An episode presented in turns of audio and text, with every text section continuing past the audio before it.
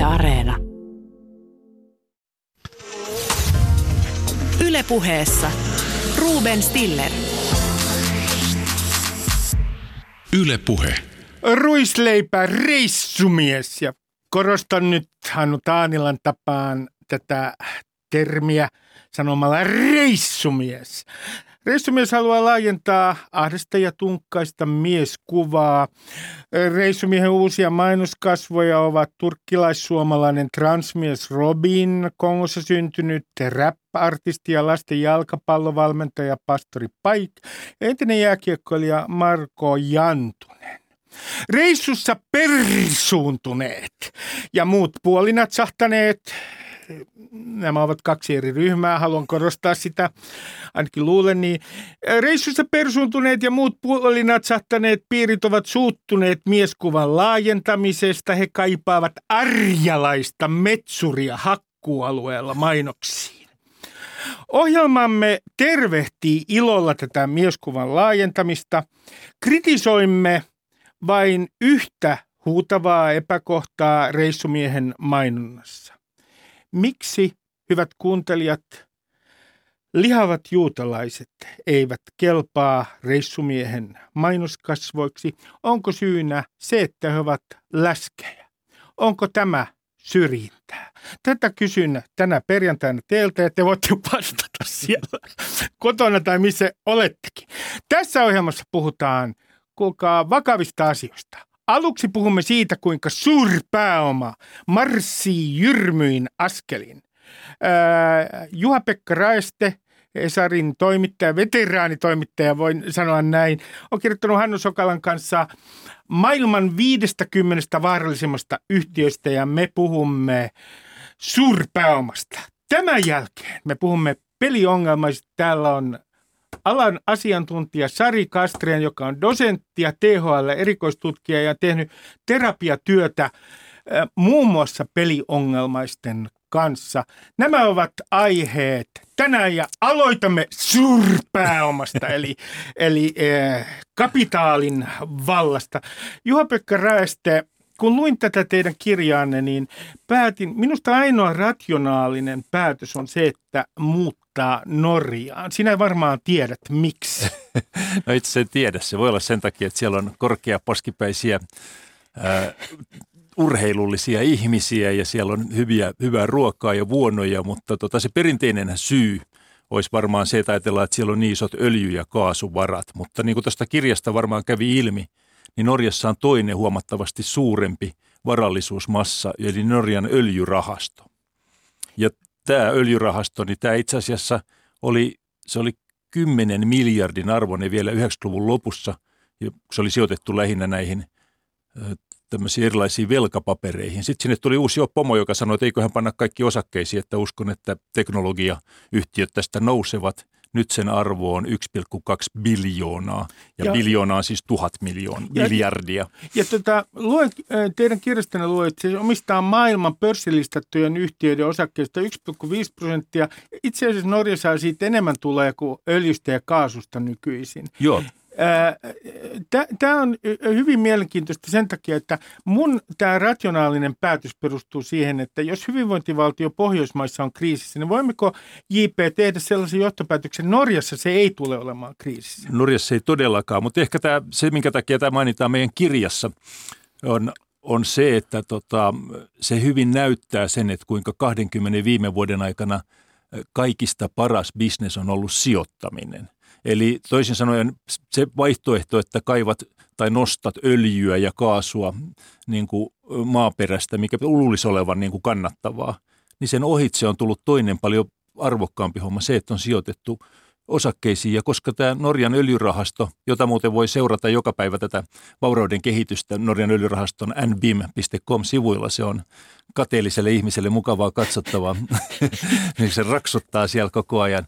Mutta siinä toisaalta toteutuu tämä lumipalloilmiö, jossa tavallaan mitä isommaksi varallisuusmassa kasvaa, niin niin kuin nuoska lumi, joka tarttuu aina lumipalloon isommaksi ja isommaksi, niin se kerää niin valtavia määriä sitä lunta, että se on paras bisnes, varsinkin kun suurimmiksi yhtiöiksi on tullut teknologiajätit, joita tota, kutakin näistä isoista teknologiajäteistä Norjan öljyrahasto omistaa merkittävässä määrin. No otetaan tota yksi esimerkki, ajankohtainen esimerkki varallisuuden kertymisestä. Elon Musk, joka muuten kilpailee Jeff Bezosin kanssa, hän on Amazonin suuri mies, ja Richard Bransonin kanssa avaruuden valloittamisesta tällä hetkellä. Otetaan toi Elon Musk esimerkiksi. Kuinka paljon nyt, kun tässä puhutaan, kuinka paljon hänen varallisuutensa kasvaa? Elon Musk on varmaan musta paras esimerkki tällä hetkellä kertomaan tästä ajasta, joulusta ei ollut koskaan aikaisemmin maailmankaikkeuden historiassa, ei lähelläkään. Just viime viikonloppuna tuli laskelmat siitä, että Elon Muskin varallisuus on viimeisen 12 kuukauden aikana kasvanut 200 miljardia dollaria. Miljardi on siis tuhat miljoonaa. Niin, ja tämä tarkoittaa sitä, että viimeisen 12 kuukauden aikana joka sekunti Elon Muskin varallisuus on kasvanut 3400 dollaria. Ja sinä aikana, kun mä sanoin tämän, niin hänen varallisuutensa arvo kasvoi 150 000 dollaria. Se ehkä jollain tavalla hahmottaa... Siis tuo, tuon aikana, kun sanoit tämän, tämän lause. aikana, kun mä sanoin näin Musk-alkoisesta, niin tämä, näin se tapahtui. No mun mielestä on jollain tavalla aika konkreettinen esimerkki ajan muuttumisesta se, että todellakin Richard Branson ja Jeff Bezos ja, ja Elon Musk kilpailee avaruuden valloittamisesta. Ennenhän siitä kilpaili muun muassa aikoina, kun minä olin nuori, Yhdysvallat ja Neuvostoliitto. Siis onko JP nyt niin, että, että tämä avaruuden valloittaminen projektina, kun sen tekee ikään kuin suurpääoman suuret miehet, niin se on osoitus tästä niin kuin ihan älyttömästä hybriksestä. Ihan groteskista hybriksestä, siis uhmasta ja, ja taivaiden tavoittelusta. Mikään ei riitä näille miehille. Musta osittain kyse on varmaan tästä, koska tota, kyllähän varmaan miehiseen olemukseen kuuluu se, että tota, aika mielellään katsoo, että kenellä on isoin – tässä tapauksessa raketti. Ja tota, Mutta musta on paljon olennaisempaa. Mä viisi vuotta sitten tapasin Slashissa semmoisen yhden tyypin, joka oli silloin niin kuin Piilaakson tunnetuin pääomasijoittaja. Ja hän sanoi, että hän on tavannut Elon Muskin, että ihan uskomaton jätkä, että hän panee rahaa kaikkeen, mihin se vaan ikinä pystyy. Että siinä on, jolla on, on varmaan myöskin niin, että esimerkiksi Jeff Bezos, joka myöskin on – tota, sijoittamassa paljon, niin ne näkee jollain tavalla, ne näkee paremmin tämän teknologisen murroksen voiman. Molemmat näistä, mä en oikein näistä avaruushankkeista, mä en pysty, mun oma mielikuvitus ei riitä, mutta musta hyvin kuvaavaa on se, että molemmilla näistä miehistä on tämmöinen, esimerkiksi Jeff Bezosilla on Kuippers-niminen hanke, jossa hän on saanut jo luvat siihen, että hän laittaa 3000 tai 3200 satelliittia kiertämään tätä maapalloa jonka ideana on se, että sitten ne jakaa tasaisesti internetin joka, maapallon joka kolkkaa. Toisin sanoen silloin ei enää niin kuin Telialla ja Elisalla, niin siinähän myyvät datapaketteja, kun toinen tarjoaa ikään kuin saa ajatella, että tämä on vähän pieni idea ajatella, että jotain kansallisia teleyhtiöitä. Eli mä uskon, että samalla lailla kuin Elon Musk on pystynyt, meillä oli 120 vuotta polttomoottorit autoissa. Kaikki tiennyt viimeiset 60 vuotta, että se on niin kuin – ihan Furby-teknologiaa, mutta silti se vaatii sen jonkun autistisen kaveri, joka sanoo, että onhan tämä outoa ja jos me kehitetään miljardeilla tämmöistä, niin sitten musta tulee paljon arvokkaampi kuin kaikki autoyhtiöt yhteensä. Eli kyse on kyllä kahdesta asiasta. Toisaalta semmoista valtavasta hybriksestä, toisaalta siitä, että jotkut tajuu paremmin kuin toiset, miten teknologinen murros. Meillä musta se keskeinen asia on se, että tajutaan myöskin se, että tekoäly ja pääomien liitto tulee muuttamaan meidän tulevaisuuden. No hyvä, mennään konkreettiseen esimerkkiin, joka on yksi Googlen ohella vaarallisimmista yhtiöistä teidän listoillanne. Mennään tuohon Facebookiin, joka on nyt ollut viime aikoina otsikoissa. Mm, ja ensimmäinen väite sinulle, JP, on tämä, ja minä tiedän, että sinä murskaat sen.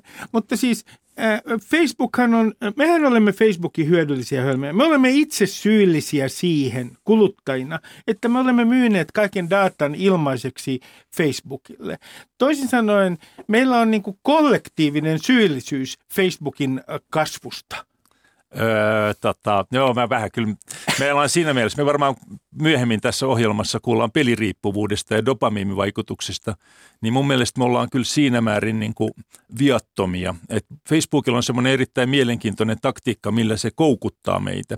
On se, että samalla lailla kuin koiria koulutetaan sillä lailla, että niille annetaan aina suklaapala, kun ne tulee luokse, mutta kerran ei anneta, niin tämä aiheuttaa semmoisen, että mitä mulle nyt kävi. Facebook tekee tätä hyvin tietoisesti, että se ei aina välillä antaa meille muidenkin nähdä meidän lähettämiä kuvia ja muita kommentteja ja sitten tulee tykkäyksiä. Välillä nämä harkitusti jätetään pois, jolloin meille ehtii tulla se kuolla suuhun ja sitten me ei saadakaan mitään. Sitten me hätäännytään hirveästi ja sen takia me halutaan sitten lisää sitä. Tämä on ehkä se semmoinen että minkä me voidaan sille, että tota, ne on niin taitavia ja ne osaa käyttää meidän tunteita näin tehokkaasti. Mutta J.P., tämä on jollain tavalla niin masentava. Ja myönnän, että siis minulle se on suoraan sanoen henkilökohtainen loukkaus. Olen nyt, en käytä Facebookia, mutta siis kun käytin sitä, niin minut ostettiin tykkäysnappulalla, joka kuulemma vaikuttaa dopamiinijärjestelmään, siis äh, palkitsemisjärjestelmää aivoissa, josta kuulemme myöhemmin ohjelmassa vähän enemmän, niin tämä on jotenkin masentavaa, että tämän että tykkäysnappulalla on saatu valtava määrä ihmisiä koukkuun. Näin yksinkertaisella tempulla. Ne oikeastaan ne on vielä yksinkertaisempia ja julmempia ne Facebookin temput, jolla tota, myöskin voidaan niin tunteisiin vaikuttaa. Tiedetään, ketkä on ne ihmiset, joihin tunteisiin voidaan vaikuttaa. Oli kyse sitten Yhdysvaltain vaaleista. Ja näissä on aina myöskin aika iso valtapositio. Että tyypillistä, että esimerkiksi kukaan ei halunnut rajoittaa Trumpin toimintaa 2015, kun hän kertoi, että muslimeja ei saisi päästä Yhdysvaltoihin. Sitten hän pitää Kapitolkukkula lähellä niin ulkona yhden puheen, ja tota, eikä eikä missään Facebookissa tai Twitterissä. Kun nähdään, että hän on häviämässä vaalit, niin yllättää hänet pannaan boikottiin. Eli kyse on aina kyllä siitä perinteistä ristiriidasta, että jos yrityksen tehtävänä on tuottaa voittoa, niin se pyrkii sopeutumaan kulloiseenkin valtapositioon ja maksimoida sen voiton. Siinä, että meidän tunnelmat, se, että meidän omat tunteet ja muut on siinä pelissä mukana – niin se tekee siitä tietysti vähän iljettävää, mutta hei, it's capitalism. No otetaan tota, äh, esille tämä äh, suuri mies Facebookissa, Mark Zuckerberg. Äh, Sokerivuori, siis Markku Sokerivuori suomeksi. Äh, Markku Sokerivuori, äh, Mark Zuckerberg, niin hän aloitti Harvardissa. Minusta tämän yrityksen, Facebookin alkutaival, osoittaa Mark Zuckerbergin toimintatavan. Hänhän yritti saada nörtti, nörttimiehenä naisia ja siellä hän teki sivuston, jossa yksi pointti oli näiden naisten luokittelu ja deittailumarkkinat. Sen jälkeen hän, hänet palkattiin koodaamaan parannettua palvelua, mutta hän viivytti tätä prosessia niin paljon, että hän sai oman projektinsa valmiiksi, joka oli siis Facebook. Toisin sanoen tämä häikäilemättömyys ja tämä laajentumistrategia on ollut ihan alkumetreillä jo tietty toimintatapa. Toi on hyvä huomio, että niin kuin nykyisihän toi Facebookin alkutarina olisi niin miityytä kuin olla voi, että se jollain tavalla siellä niin kuin pisteytettiin ja tota, hyvä, ettei suurin piirtein ollut hintaa perässä niin kuin jokaista, kuinka, kuinka hyvä voi olla, mutta se toteutettiin näillä tykkäyksillä. On myöskin, Facebook on siitä mielenkiintoinen, että vuoteen 2014 asti niin sen tunnuslauseena oli, että move, move fast and break things, Näin eli liikun nopeasti ja riko asioita. Tätä kutsutaan myös hakkerin etiikaksi, mutta että se keskeinen ohi, yksi ohjelause, joka oli aina joka, kaikissa seinillä julisteissa, oli, että keskity vaikuttavuuteen ja rikoasioita. Tällä laillahan on kyllä toiminut viisaasti noin muutkin amerikkalaiset jätit. Esimerkiksi samaan aikaan kun Nokia mietti sen, että loukataanko tekijänoikeusehtoja, jos julkaistaisiin jotain musiikkia jossain, niin samaan aikaan YouTube pani kaikki maailman musiikin jakoja. Nyt se on maailman isoin media ja varmaan 20 vuotta kaikki tekijäoikeusjärjestöt kävi siellä vuorotellen kysymässä, että eikö me voitaisiin saada jotain korjausta. Sitten siellä juristiarmeija sanoi, että tämä on vähän komplisoitu. Eli jollain tavallahan tämä riittyy myöskin amerikkalaisten voimaan vallata ensin markkina ja vasta myöhemmin ottaa voitot.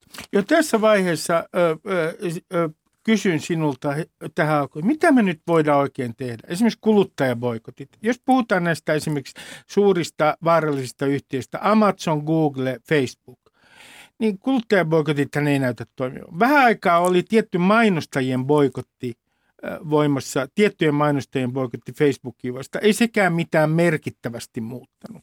Niin mitä me voidaan nyt tehdä näille jäteille, jotka kilpailuttavat kansallisvaltioita ja hakeutuvat sinne, missä verotus on alhaisinta?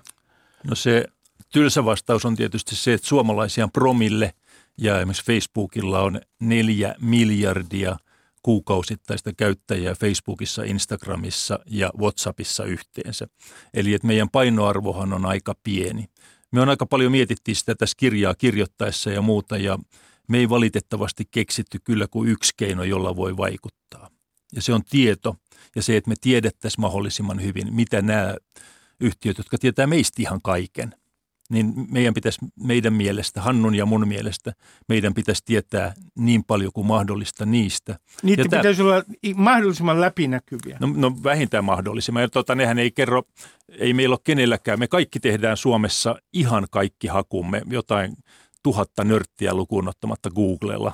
Mutta kukaan ei tiedä, mihin algoritmiin se perustuu tai millä, miten nämä tiedot annetaan. On se niin kuin koko maailman, maailman mittakaavassakin – aivan käsittämätöntä. Että tieto, joka on kuitenkin aika todettu, että se on nyt ainoa lääke, niin se on kaikki täysin, kun me mennään etsimään sitä, me mennään etsimään sitä vaan Googlen sivuilta. Tämä on pieni sivujuoni JP, mutta, mutta eikö ole jollain tavalla huvittavaa, että kun Suomessa ollaan ihan tohkeissaan siitä, että jos meillä on koronapassi, tai jos puhutaan rokotuksista, että yksityisyyden suoja, yksityisyyden suoja. Sitten nämä samat ihmiset, jotka jaksaa meuhkata tästä yksityisyyden suojasta, on antanut kaikki tiedot jo Facebookiin ja, ja Googlelle. Niin minusta tämä on kyllä huvittavaa. Että et ikään kuin tätä yksityisyyden raja ei niinku ikään kuin merkitsisi monille kansalaisille mitään, kun on kysymys näistä suuryhtiöistä. Mulle yksi tekijäoikeusjuristi sanoi niin, että suurin innovaatio, mikä tällä vuosituhannella on tehty, on se, että ihmiset netissä suostuu, että ne sanoo, että hyväksyn WhatsAppin ehdot, hyväksyn nämä ehdot, koska siinä sä teet pakta sun servanda, sä teet sopimuksen, joka on pidettävä, ja sitä on hirveän vaikea edes niin kuin lainsäädännöllisesti enää sen jälkeen kumota. Toinen asia on se, että esimerkiksi nämä tämmöiset erilaiset tietosuoja-asetukset, jotka on olemassa. Niin, GDPR, tämä Euroopan tietosuoja-asetus. Joo, niin siitä, siitäkin nämä niin tekijäoikeusjuristit sanoo niin, että esimerkiksi Google noudattaa sitä aivan sillä tekst, niin kuin oppikirjamaisen tarkasti. Mutta sen sijaan jollekin suomalaiselle meteli.net-sivustolle se voi olla ihan niin kuin valtava, niin kuin ihan taloudellinenkin idea tavallaan, että sä katsot, että miten sä toteutat ja mitkä järjestelmät sun täytyy ostaa – koska sä vaadit jotain valvontajärjestelmiä, joissa, jos sulla informaatio kulkee, että ne on laillisia.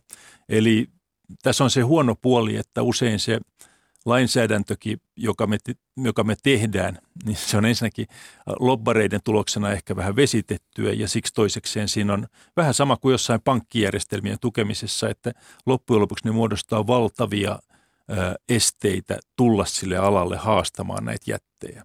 Ja tämä tekee siitä, tämäkin on ihan normaali taloutta tietysti, mutta se on niin kuin hyvä, hyvä ymmärtää, että se lainsäätäjä on tosi ahtaassa raossa. Minulla, minulla on JP, en todellakaan voi kutsua itseäni talousneuroksi, en ymmärrä kansantaloustieteestä mitään, mutta minulla on ratkaisu tähän pilkkominen, josta on puhuttu niin Amazonin, Googlen kuin, kuin Facebookinkin kohdalla. Pilkotaan nämä yritykset.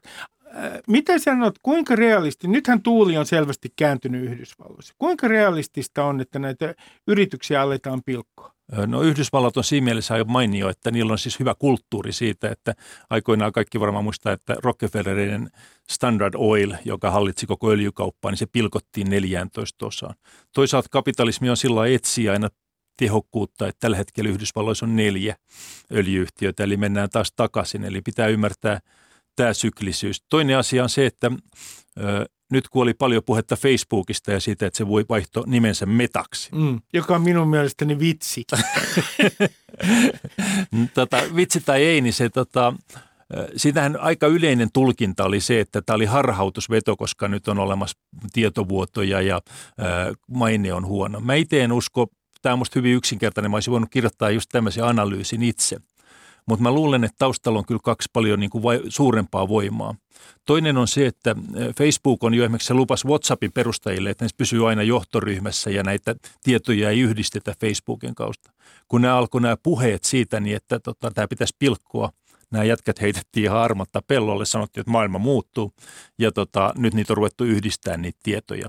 Eli samaan aikaan toinen asia on se, että tota Facebook on erittäin ikävästi Applen ja Googlen puristuksessa, koska se toimii näiden Androidissa ja, ja näiden äh, käyttöjärjestelmissä. Ja esimerkiksi Apple on tehnyt sen, että se ainoa, Facebookin ainoa äh, tulonlähde on käytännössä nämä mainostulot. Niin Apple voi sanoa, että teillä on varmaan kivempi käyttää sitä Facebookia ilman mainoksia, ja sitten se käyttöjärjestelmä tekee sen. Jolloin, siis jos meillä on yhtiö, jolla on neljä miljardia asiakasta jo nyt, ja se tietää, että se haluaa perustaa oman maailman, niin kuin jokainen bloggaaja haluaisi, että sen tarvitse antaa Instagramille niitä tuloja, vaan että se saa kaikki tulot itselleen.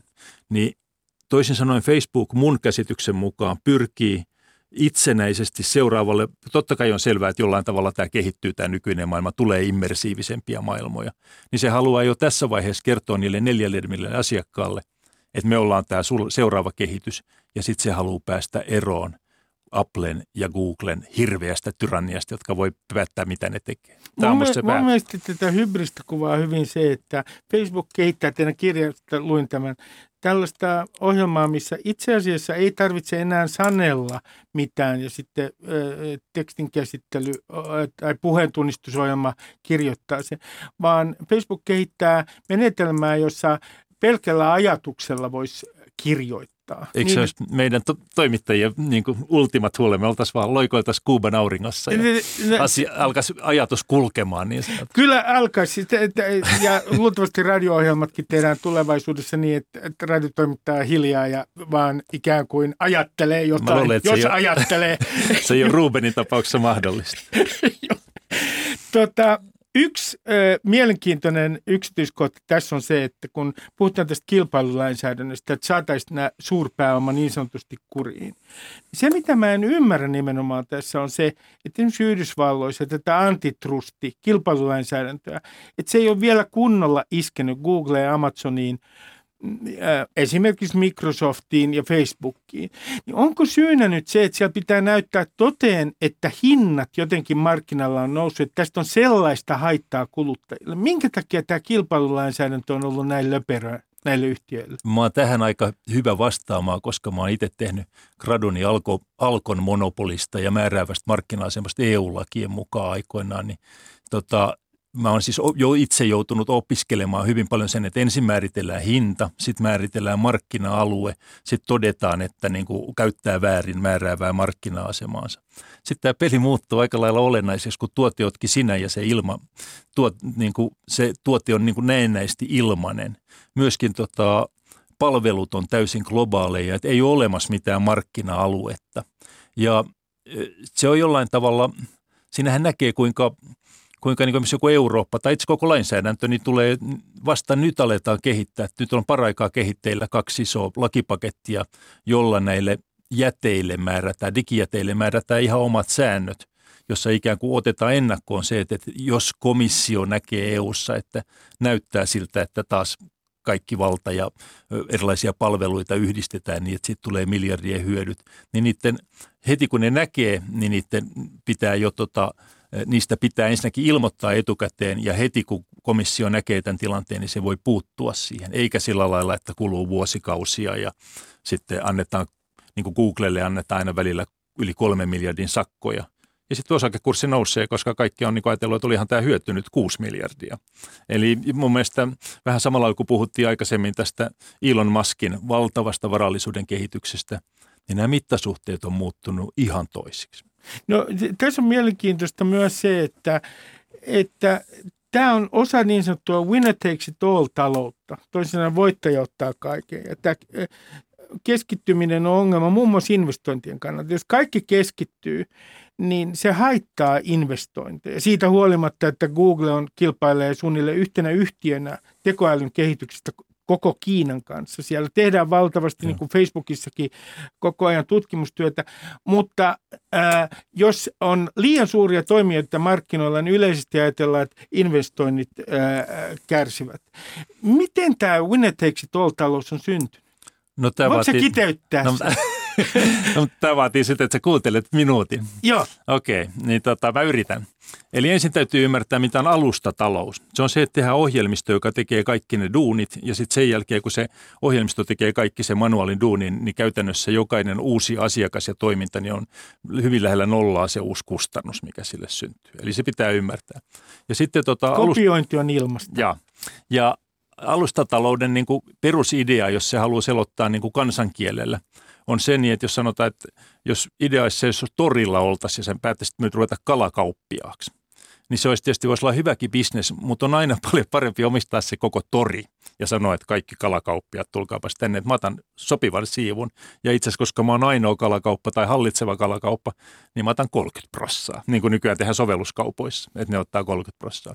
Ja silloinhan niin kuin selvästi, että jos sä voit ottaa niin kuin Amazonin tapaus 1,9 miljoonalta kauppialta, niin kuin sen prosentin, niin se on aika paljon kivempaa kuin myydä vaan niitä kaloja.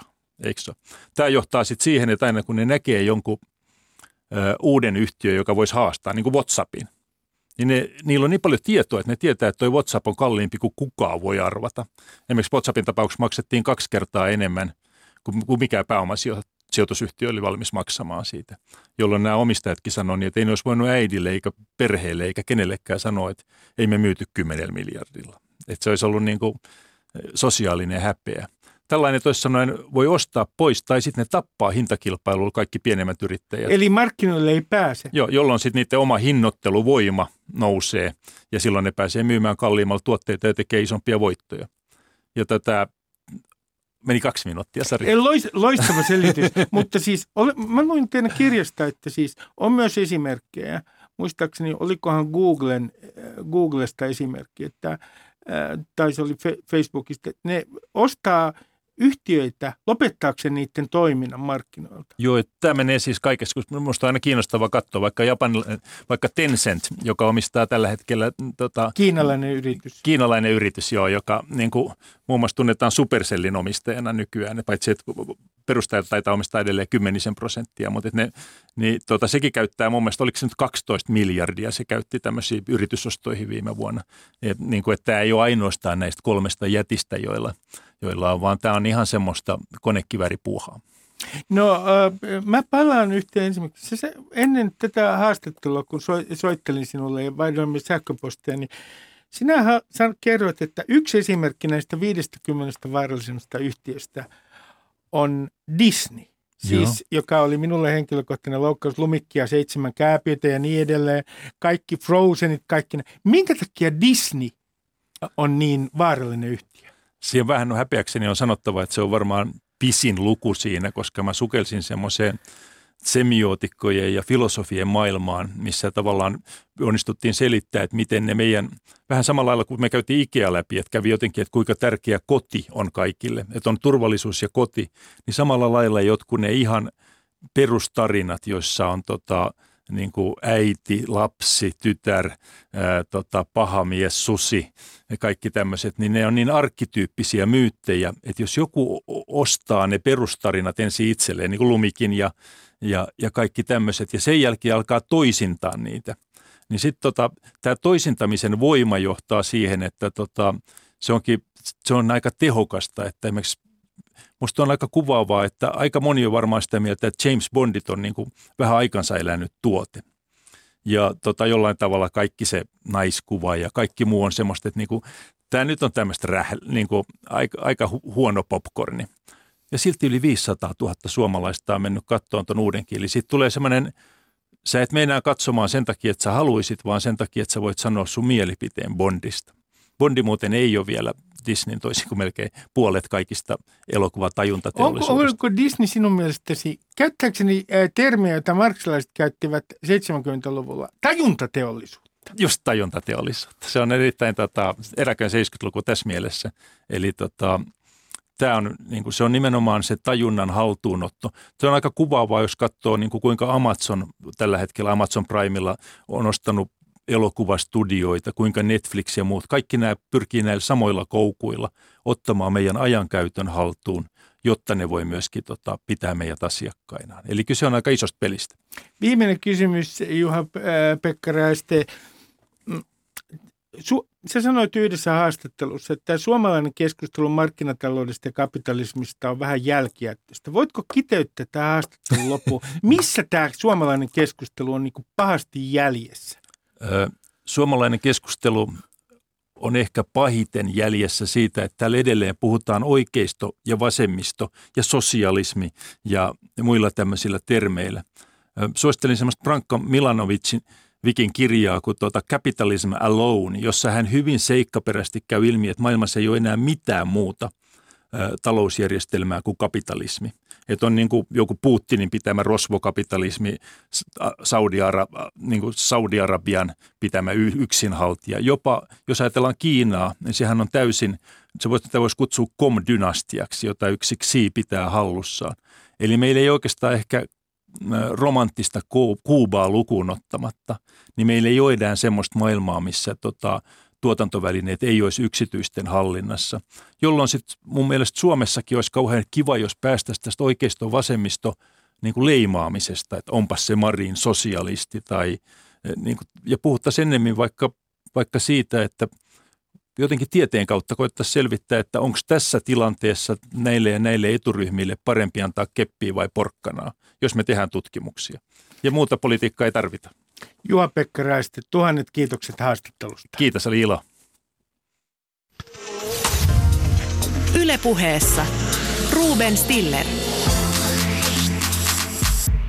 Ylepuhe. Kovan kapitalismin maailmasta äh, toiseen peliin ja peliongelmiin ihmisiin, joilla on peliongelmia. Mä sanon tässä ihan haastattelun aluksi muutamia tilastotietoja. Kolme prosenttia suomalaisista 15-74-vuotiaista kärsii eritasoisista rahapeliongelmista. Se on 112 000 suomalaista. Siis 112 000 suomalaista. Sitten vakavia peliongelmia, rahapeliriippuvuutta on 1,4 prosentilla. se on suunnilleen 52 000 suomalaista. Miehillä – kaksi kertaa yleisempää peliongelma, peliongelmat ja peliriippuvuus kaksi kertaa yleisempää kuin naisilla. Tänne on saapunut alan asiantuntija. Sari Kastreen on dosentti ja THL erikoistutkija ja tekee myös terapiatyötä muun muassa ongelmapelaajien kanssa. Tervetuloa. Kiitos. Aloitetaan äh, tämmöisellä kysymyksellä, että heti tähän alkuun, mitkä myytit ongelmapelaajista – äh, haluat heti tähän alkuun murskata? Ongelma pelaamiseen liittyy erilaisia myyttejä, joita, joita äh, nähdään, että toimivat kuin bensaaliekeillä. Nämä myytit on hyvä tunnistaa etukäteen, koska nämä uskomukset äh, liittyy esimerkiksi pelikoneisiin. Pelikoneet inhimillistetään. Ka- pelikoneet nähdään esimerkiksi kuumina, kylminä, lempikoneina. On tietynlainen, ää, tietty paikka, missä on se mun oma antava kone. Tätä tarkoittaa inhimillistäminen. Arpapeleihin liittyy erilaisia numeraalisia myyttejä. Siellä käytetään ää, itselle tärkeitä syntymäpäiviä, ää, hää, hääpäiviä. Siellä saatetaan periä isältä jopa lottonumerot, joita pidetään salaisena. Ja nämä myöskin ovat niitä myyttejä, jotka ovat, ää, niin, toimivat niin sanottuna pensaaliekeille ää, siivittäjinä. Vedonlyyntiinkin li, liittyy erilaisia myyttejä. Hevoskilpailussa saatetaan ruohon pituutta, hevosen vitamiinitasoa tai ää, esimerkiksi ratsastajan tai kärryn pyöriä ää, pohtia, että miten ne vaikuttavat pelin lopputulokseen. Nämä ovat myyttejä, jotka on hyvä tässä alussa todeta – siivittävän pelaamista? Erittäin, aivan loistavan konkreettinen vastaus heti alku.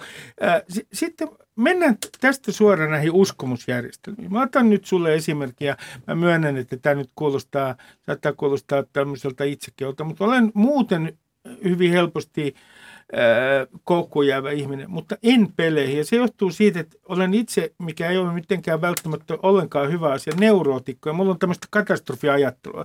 Jos mä pelaan pokeria tai jos mä pelaan jotain vetopeliä, niin mun lähtöoletus on se, että mä häviän. Se suojelee minua tietyllä tavalla tämä neuroosi ja katastrofiajattelu ää, peliriippuvuudelta. Mutta minkälaisia on nämä ajattelumallit, jotka, jo, jo, joita ongelmapelaajilla on? No siinä ehkä ydinasia on se, mitä tuossa terapiassakin lähdetään käsittelemään, on tämä niin sanottu pelaamisen käyttäytymisen kierteen hava- havainnointi. Henkilö lähtee pelaamaan, pelaamaan peliä pienellä summalla ja jos hän on ongelmatason tai riippuvuustason henkilö, niin hän lähtee, kasva, kun hän voittaa, niin hän kasvattaa panoksia, että hän saisi sen tuplattua sen voiton. Tai jos hän häviää, niin hän menee takaisin, menee no, nostamaan rahaa, lainaa, ottaa vippejä. Ja kierre pyörii tässä käyttäytymisen, ke, käyttäytymisen ke, kehässä.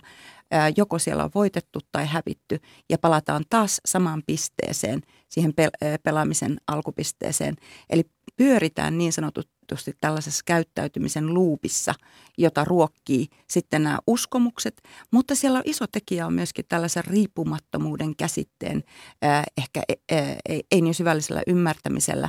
Eli, eli sattumapeleissä, kuten näissä arvontapeleissä, raaputusarvoissa, äh, rahapeliautomaattipeleissä, Jokainen pelikierros, jokainen pelitapahtuma on riippumaton ja erillinen toisestaan.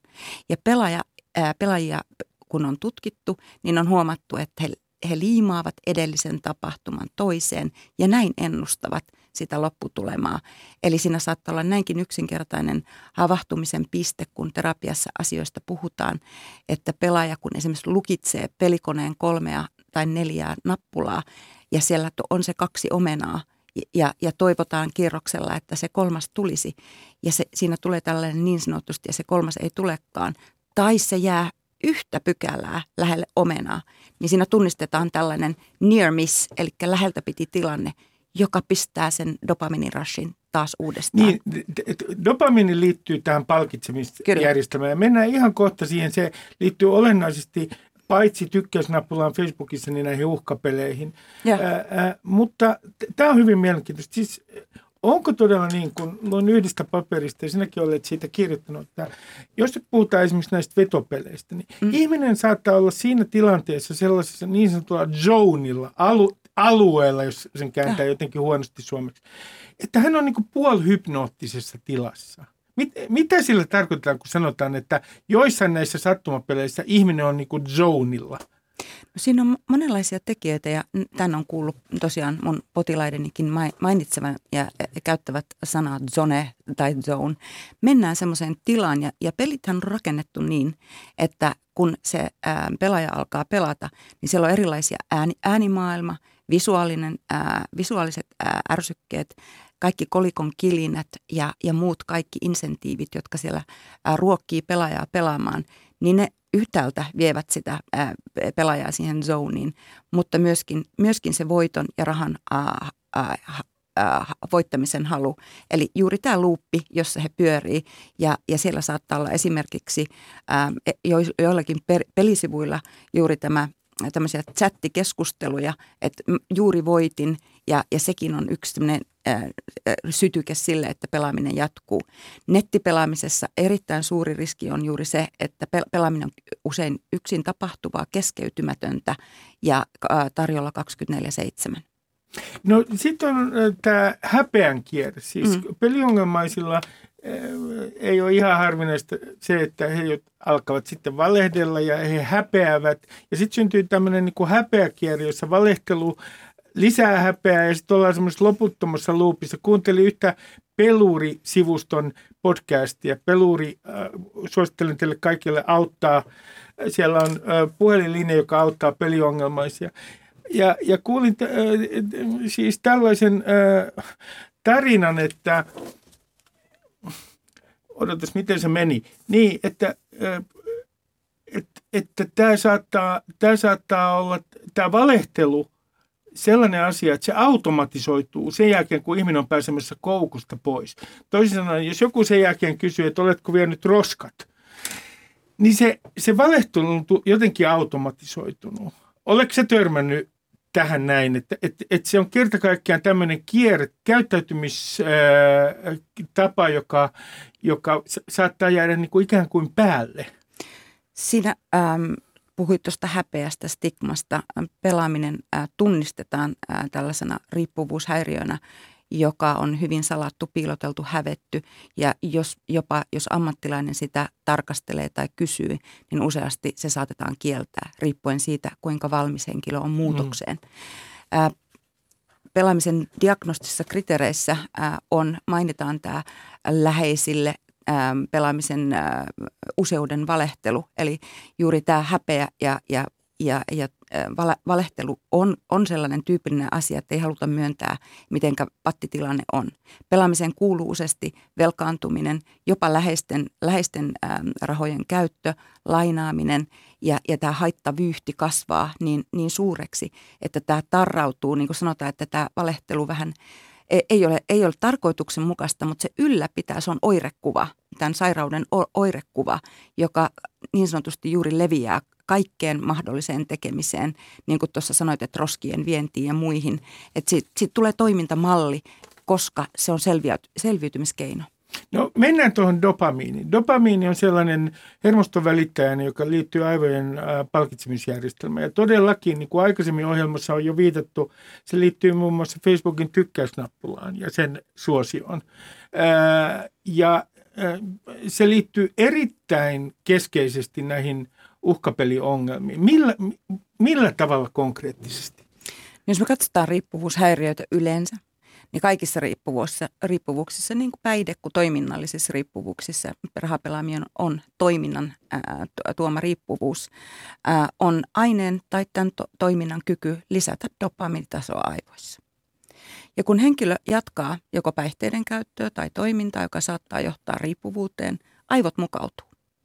Ja aivot yrittää niin sanotusti pitää yllä tätä dopamiinitasapainoa ää, siinä tuotannossa siten, että nämä neuro, neuronit alkaa tuottaa vähemmän dopamiinia ja nämä do, dopamiinireseptorit vähenevät ja tämän seurauksena henkilöllä on pakottava tarve ää, jatkaa käyttöä ja toimintaa saadakseen tämän dopamiinitason no, niin sanotusti normaalille tasolle. Tämä nähdään riipu, kaikille riippuvuuksille tyypillisenä toimintana ja alustavat tutkimukset osoittavat, että myöskin tuon sosiaalisen median alustalla toimiminen näkyy dopamiinituotannon nousussa. Tyypillistä on myös, että näissä riippuvuudesta kärsivillä henkilöillä, jotka reagoi negatiivisiin tunnetiloihin, stressiin, ahdistuneeseen, masennukseen, muita herpe, herkemmin. Eli siellä on tämmöinen kytkös aika monenlaiseen, että siellä ei ole pelkästään kysy- kysymys siitä dopamiinista, vaan siellä on semmoinen rypäs tämmöistä psykofyysis-sosiaalista ää, ää, niin kuin kokonaisuutta, kun, nää, ää, kun tämä ää, riippuvuus syntyy. Ja ajan myötä on mielenkiintoista, että voidaan tunnistaa, että tämä himo tai voimakas tarve aineeseen tai toimintaan ja siihen jatkaminen tulee itse asiassa tärkeämmäksi kuin tämä mielihyvän tavoittelu, joka johtuu siitä, että tämä dopamiini on niin tärkeässä yhteydessä sekä oppimiseen, muistoihin ja näin altistaa sen henkilön helposti sille riippuvuudelle. Ja myöskin on hyvä tunnistaa, että nämä ulkoiset ärsykkeet, kuten paikat, henkilöt, tuoksut, tunnetilat, ää, jotka on linkittynyt siihen käyttöön tai toimintaa, voi toimia hyvin, hyvin voimakkaana sytykkeenä Mä kysyn sulta, mm. mulla on pakko kysyä tässä kohtaa Joo. sitä, että, että kun on tämmöisiä triggereitä, Joo. siis Joo, mä en tiedä esimerkiksi periodijuopoista se, että mm-hmm. yksi, joka ei välttämättä henkilön kannalta ole niin äh, koominen juttu, mutta se tietysti voi joistain olla jopa koomista. Periodioppo aloittaa, olen kuullut tällaisen tarinan sillä, että, mm-hmm. että hän selittää, miksi hän alkoi juoda, koska spora eli raitiovaunu ei tullut. Niin, niin onko nyt niin, että joku, siis vaikka ihmisellä ei olisi aikaisemmin ollut tällaista peliongelmaa ja pelin himoa, niin joku traumaattinen tapahtuma, yksittäinen tilannesidonnainen joku tapahtuma käynnistää yhtäkkiä, tämä ristäytyy sen takia käsistä, tämä pelaaminen. No voidaan kyllä sanoa, että siihen, siihen äh, kehittymiseen liittyy äh, useimmiten tämmöinen monisyisyys. Eli siellä on, on opittua käyttäytymistä, siellä on perinnöllistä haavoittuvuutta, eli kannamme jonkunlaista haavoittuvuusgenetiikkaa äh, suvuissamme, riippuvuus, äh, alttiutta kenties, ja oppiminen ja ympäristö ähm, ja, ja, ja tämä niin sanottujen coping-keinojen, eli selviytymiskeinojen valinta. Useasti pelaaminen, niin kuin muutkin päihteet, saattavat toimia ää, jonkunlaisina ää, niin kuin sanotaanko selviytymiskeinona arjen pattitilanteeseen. Tunnistetaan Pako, joo, pako, pako pelaamista ja, ja muuta haetaan sitä äh, haetaan sitä mielihyvää äh, siihen arjen hankalaan tilanteeseen, joko alkoholista kenties tai, tai pelaamisesta. Ja nämä on usein yhdessä. Alkoholi ja pelaaminen on usein, ää, nämä riippuvuudet kulkevat käsi kädessä usein. Kyllä peliriippuvuuden kanssa ilmenee voimakkaasti muiden päihteiden käyttö. Ja, ja se, onkin hyvä havahtua ja tiedostaa se, että alkoholin käyttö yhtäaikaisesti pelaamisen kanssa nostaa huomattavasti riskiä, koska siinä impulssikontrolliin vaikuttaa se alkoholi, jolloin päätöksenteko ei ole sama kuin ei-alkoholivaikutuksen alaisen? No äh, Sari, tämmöinen kysymys, että kun Big Fiveissa tässä persoonallisuusteoriassa, mm. äh, niin siinähän on elämyshakuisuus on mm. yksi äh, tekijä. Niin onko nyt niin, että näillä peliongelmaisilla, niin on ka- että voidaan sanoa näin, että impulsiiviset ja elämyshakuiset ihmiset on, joutuu todennäköisimmin koukkuun? Se on yksi pelaajaryhmä, nämä e-, e-, elämä, elämyshakuiset ja impulsiiviset henkilöt, ja he useasti valitsee pelityypeiksiin, pelityypeikseen hyvin erilaisia pelejä, kun taas henkilöt, jotka, jotka pelaavat pa, motiivina pakopelaamista. Eli, Mielenkiintoista. Joo, eli se ei, ei voida sanoa, että vain yksi persoonallisuustyyppi on sellainen, joka se riskitekijä siellä tunnistetaan, mutta ei voida sanoa näin, että, että se on vain ainut, ainut tekijä. Että se on niin kuin äsken tuossa sanoin, että monen tekijän summa, kuka meistä koukuttuu ja mihin. No sitten tämä mielenkiintoinen juttu on niin sanotut taitopelit. Otetaan mm. nyt esimerkiksi, ja mihinkään taitopeliin en todellakaan halua koskea koskaan, koska taidot puuttuvat, ää, vedonlyönti. Ja se vaatii tiettyä informaatiota, kenties vähän todennäköisyyksenkin hallitsemista, sitten on nämä ihan nämä vetopelit ja rahapelit, tällaiset, missä painellaan vain nappuja, jotka on ihan puhtaasti sattumapelejä. Onko näissä eri psykologia? Näissä, että jos sulle tulee peliongelmainen, niin, niin äh, esimerkiksi, että sattumapelien äh, käyttäjät, mm-hmm. jotka painaa nappulaa ostoskeskuksessa, niin he on todennäköisemmin, heillä olisi jotenkin korostuneempaa joku esimerkiksi taikausko ja maaginen ajattelu. Onko mitään eroja näiden ryhmien välillä?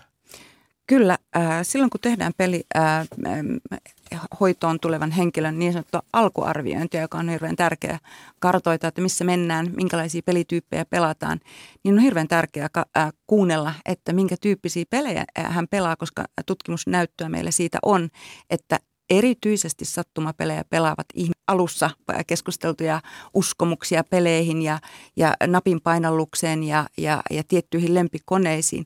Ne on hirveän tärkeää avata siinä hoidossa, eli purkaa ne myytit ja katsoa, että että sillä uskomuksella, joka on tukenut omaa toimintaa, ei olekaan mitään merkitystä, vaan siellä on sattuma, joka pyörittää sitä, sitä, sitä, sitä peliä. Eli oma oma harjoittelu ei tee rahapelikoneen pe- konetta pelatessa harjoitus ei tee mestaria, kun sen sijaan taitopeleissä golf, jalkapallo, jääkiekko, mitä enemmän harjoittelet, sen paremmaksi tulet.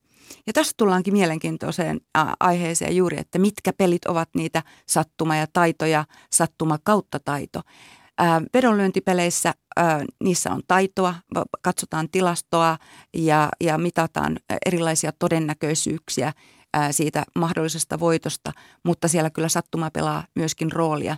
Pokeri niin, niin ikään ehkä vielä enemmän taitopeli, mutta tärkeää näissä taito- ja sattumapeleissä on juuri se, että jos henkilö lähtee sitä taido, taidolla pelaamaan, niin täytyy olla hirvittävän tärkeä ää, se pelikassa, että ei pelaa yli, yli varojensa. Ja tässä tullaankin siihen mielenkiintoiseen kohtaan, että, että mulla on myöskin potilaita hoidossa, jo, jotka ovat niin sanottuja ää, matemaattisesti lahjakkaita, hyvinkin ää, paljon tilastoja ää, lukevia ää, vedonlyöjiä, mutta se homma ei ole pysynyt hallinnassa sen takia, että siellä, siellä tavoitellaan sitä tappioa ja, ja, ja tavoitellaan sitä tuplausta tai takaa ajetaan tappio.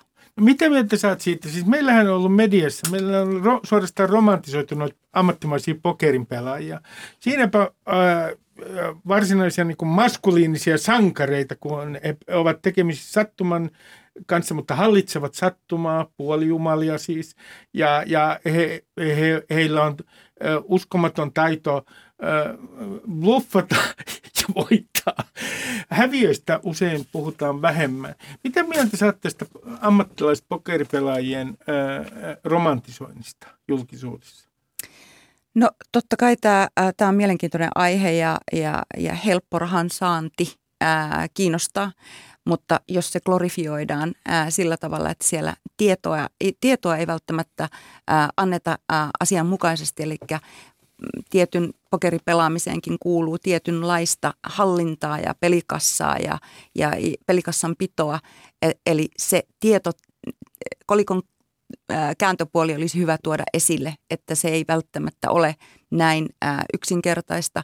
Ja myöskin se, että, että minkä verran ihmiset silloin, kun he puhuvat voitoista, niin nostavat esille realistisesti sen, että tähän saattaa kuulla kuulua tappioputkia ja tappiokausia välillä. No palataan tuohon dopamiiniin, tähän mm. välittäjään. Mm. Ensinnäkin minusta on kovin mielenkiintoista. Tämä on tämmöinen ehkä kuriositeetti, mm. sinä tiedät tietysti paremmin, mutta Parkinsonin taudin lääkityksessä käytetään lääkkeitä, jotka vaikuttavat toisinaan dopamiinijärjestelmään, siis palkitsemisjärjestelmään. Ja Parkinsonin taudin potilailla on huomattu, että nämä, tämä lääkitys saattaa aiheuttaa himopelaamista. Nyt mä kysyin Tämä, joka mua on aina kiinnostunut niin alkoholisteissa kuin muissa ää, ää, ryhmissä, jotka ovat riippuvaisia jostain, että korvautuuko nämä riippuvuudet aina jollain toisella, koska se dopamiinitaso täytyy säilyttää. Tuo on tosiaan totta, että Parkinson-potilaiden tietyt lääke, lääke, lääkitykset ovat selkeästi sytyttäneet voimakkaan pelihimon ja sillä päästään yli lääkityksen muutoksella. Mutta sitten, ää, anteeksi, mikä se oli? Niin, että, että, että korvautuuko mm. nämä aina nämä, nämä riippuvuudet Aivan. jollain toisella. Mä otan sinulle esimerkki. Tämä on karrikoitu esimerkki. Entinen alkoholisti alkaa pakkomielteisesti juosta maratoneja säilyttääkseen dopaminitasonsa. Ja, ja, ja siinä on niin kuin, pointtina on vaan se, että jostain on saatava se sama mieli. Mm-hmm. Kyllä, toi on, on munkin kliininen havainto, jonka varmasti monet, monet äh, kollegani äh, tunnistaa. Eli ähm, tuon on minäkin nähnyt, että alkoholin äh, himo kun sammuu tai lähdetään toipumaan sillä polulla, niin äh, rupeaa juoksuttaa kovasti ja, ja maratoni maistuu. Tai jos rahapeliriippuvuus sammuu, niin tulee äh, hyvinkin voimakas ostopakko äh, tai sitten saattaa äh, tämä pakonomainen tai eksessiivinen käyttäytyminen siirtyä nettipornoon tai muuhun. Makean himo saattaa kasvaa.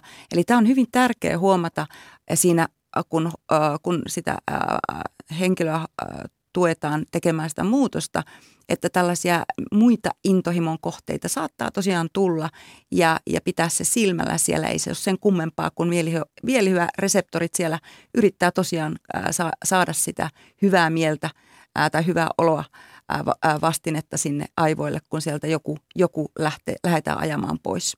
No Sari Kastren, luin sun THLn sivuja – jossa olet siis erikoistutkijana, mm. olet yliopistolla myös dosenttina. Ja siellä äh, mainittiin tämmöinen lääkeaine, mm. jota sinä olet myös äh, käsittääkseni tutkinut. Siis että joskus näihin peliongelmiin annetaan siis lääkitystä. Minkälaista lääkitystä? Onko se joku opioidin salpaaja vai mikä se on oikein? Hyvä Ruben, se on just, se on just opioidin salpaaja. Tämä historiahan lähtee siitä, että päihderiippuvuudet, erityisesti alkoholiriippuvuus, on taustatekijöiltään hyvin samankaltainen kuin tämä ensimmäinen tunnistettu toiminnallinen riippuvuus, eli rahapeliriippuvuus. Ja hoidon vaste, psyko, psykososiaalinen hoidonvasto, kognitiivinen terapia ja motivoiva haastattelu ja niiden tehokkuus on linkitetty ja siirretty tähän sieltä alkoholipuolelta. Ja ne, niin ikään luonnollisesti lähdettiin katsomaan, että olisiko näistä opiadisalpaista jotain hyötyä myöskin rahapelihimossa. Koska me tiedetään, että alkoholihimo ää, himossa ja kontrolloidussa käytössä opioidin salpajat eli nalmefeeni ja naltrexon toimivat erinti kohdennetusti Onko se enää on monta monta, nalmefeenia, naltreksonia, naloksonia. Nalmefeen ja naltrekson tällä hetkellä äm, reseptilääkkeen ensin Suomessa tätä tablettilääkitystä. Ei löydetty vastetta lume- ja, ja tota, aktiivilääkkeen kohdalla. Ja kaikki hoidossa hyötyi, hyöty, kaikki hoido, hoitoon osallistuneet, tutkimukseen osallistuneet kuitenkin hyötyivät hoidossa. Ja siinä oli mukana psykososiaalinen tuki kaikilla. Sitten me ajateltiin, että tämähän onkin sellainen impulsiivisempi ää, oirekuva, että tähän voisi auttaa nenän sumute. Eli peliongelmia. Joo, ja sieltä lähti tämä naloksonitutkimus. Eli nähtiin, että imeytymis, imeytymis, imeytymistutkimukset osoitti, että tämä voisi ollakin hyvä, äh, hyvä lääke tähän äh, himoon. Ja me ollaan juuri saatu purettua tulokset ja julkaistua ensimmäinen arvioitu artikkeli, jossa me äh, todetaan, että tällä sumutteella ei ollut erityistä parempaa vaikutusta kuin lumelääkkeellä, joskin jälleen kerran kaikki, jotka saivat psykososiaalista tukea, kaikki osallistuneet niin lume- kuin aktiivilääkkeen ryhmässä kuitenkin ää, tota, nähtiin muutosta rahapelihimossa sekä rahapeliriippuvuuden vakavuudessa. Eli to, toivoa on tähän tässä lääkityksessäkin kuitenkin. Voidaan sanoa, että tutkimuksia tulee jatkaa, mutta selkeä hyöty tällä hetkellä meillä on ää, psykososiaalisesta tuesta ja lääke siinä kansainvälisten suosituksen mukaan, mukaan mahdollisesti rinnalla haittavaikutuksia on seurattava. Naloksonia ei tietenkään vielä nenäsuihkona ole myytävissä, vaan se oli tämän tutkimuksen yhden vaiheen tutkimus. No sitten tämmöinen kysymys, jos voit jollain tavalla kiteyttää, mä tiedän, koska meillä Joo. on kohta aika on loppumassa, Joo. niin äh, tämä on hyvin mielenkiintoinen aihe. Mm. Mik, tämmöinen mikrointerventio, miten, mm. mikä on sun läheisille ja kaikille, jotka mm. kuuntelee tätä, Joo. niin neuvo, että miten tämmöinen interventio tehdään, jos jollakin on vieressä läheisellä ihmisellä peliongelma? Mm. Eli mini-interventio varmaan viittaat, eli tämmöinen lyhyt neuvonta. Me ollaan jo Terveyden ja hyvinvoinnin laitoksella sekä muiden toimijoiden kanssa ää, kehitetty tämmöisen puheeksioton malli. Eli on hirveän tärkeää ää, tota, ää, ihan kysyä pelaajalta, että pelaatko rahapelejä. Ja on olemassa tämmöisiä lyhyt seuloja. Me adaptoidaan tämä hyvin pitkälti alkoholipuolelta. Audit C, meille kaikille tuttu joka paikasta. Kolme kysymystä alkoholin käytöstä ja meillä on kolme kysymystä pelaamisesta. Ja jos niistä tulee yhteen kyllä-vastaus, on asiaa syytä tarkastella tarkemmin ja sen jälkeen havahduttaa henkilöä, että onko pelaamisesta haittoja vai hyötyjä. Ja seuraava mini-intervention steppi on seurata pelaamista, pitää päiväkirjaa, katsoa, että mitä sieltä nousee, paljon käytetty, paljon menee ja sitä kautta lähteä tukemaan henkilöä muutokseen. Sari Kastreen, tuhannet kiitokset haastattelusta. Ja teille hyvät äh, radion kuuntelijat, kerron meidän ohjelmamme eettisen periaatteen. Brittiläinen Tom Peters haluaa olla ihmiskoira Spot. Näin on uutiset tällä viikolla. Hän pukeutuu dalmattilaispennuksi ja kaipaa rapsutusta. Äh, hänen kumppaninsa nainen jätti hänet. Ohjelmamme linja ihmiskoirien suhteen, siis niiden suhteen, jotka haluavat esiintyä koirana, esimerkiksi dalmattialaisena on seuraava. Ihmisellä on oikeus ihmiskoira Spotin identiteettiin ja oman narratiiviinsa. Ihmiskoirakin haluaa tulla kuulluksi. Tämä on meidän, kuulkaa, eettinen ää, lausuntomme ja ohjelmamme linja. Me katsokaa koko työryhmä. Me olemme humanisteja. Moi moi! Ylepuheessa Ruben Stiller. Ylepuhe.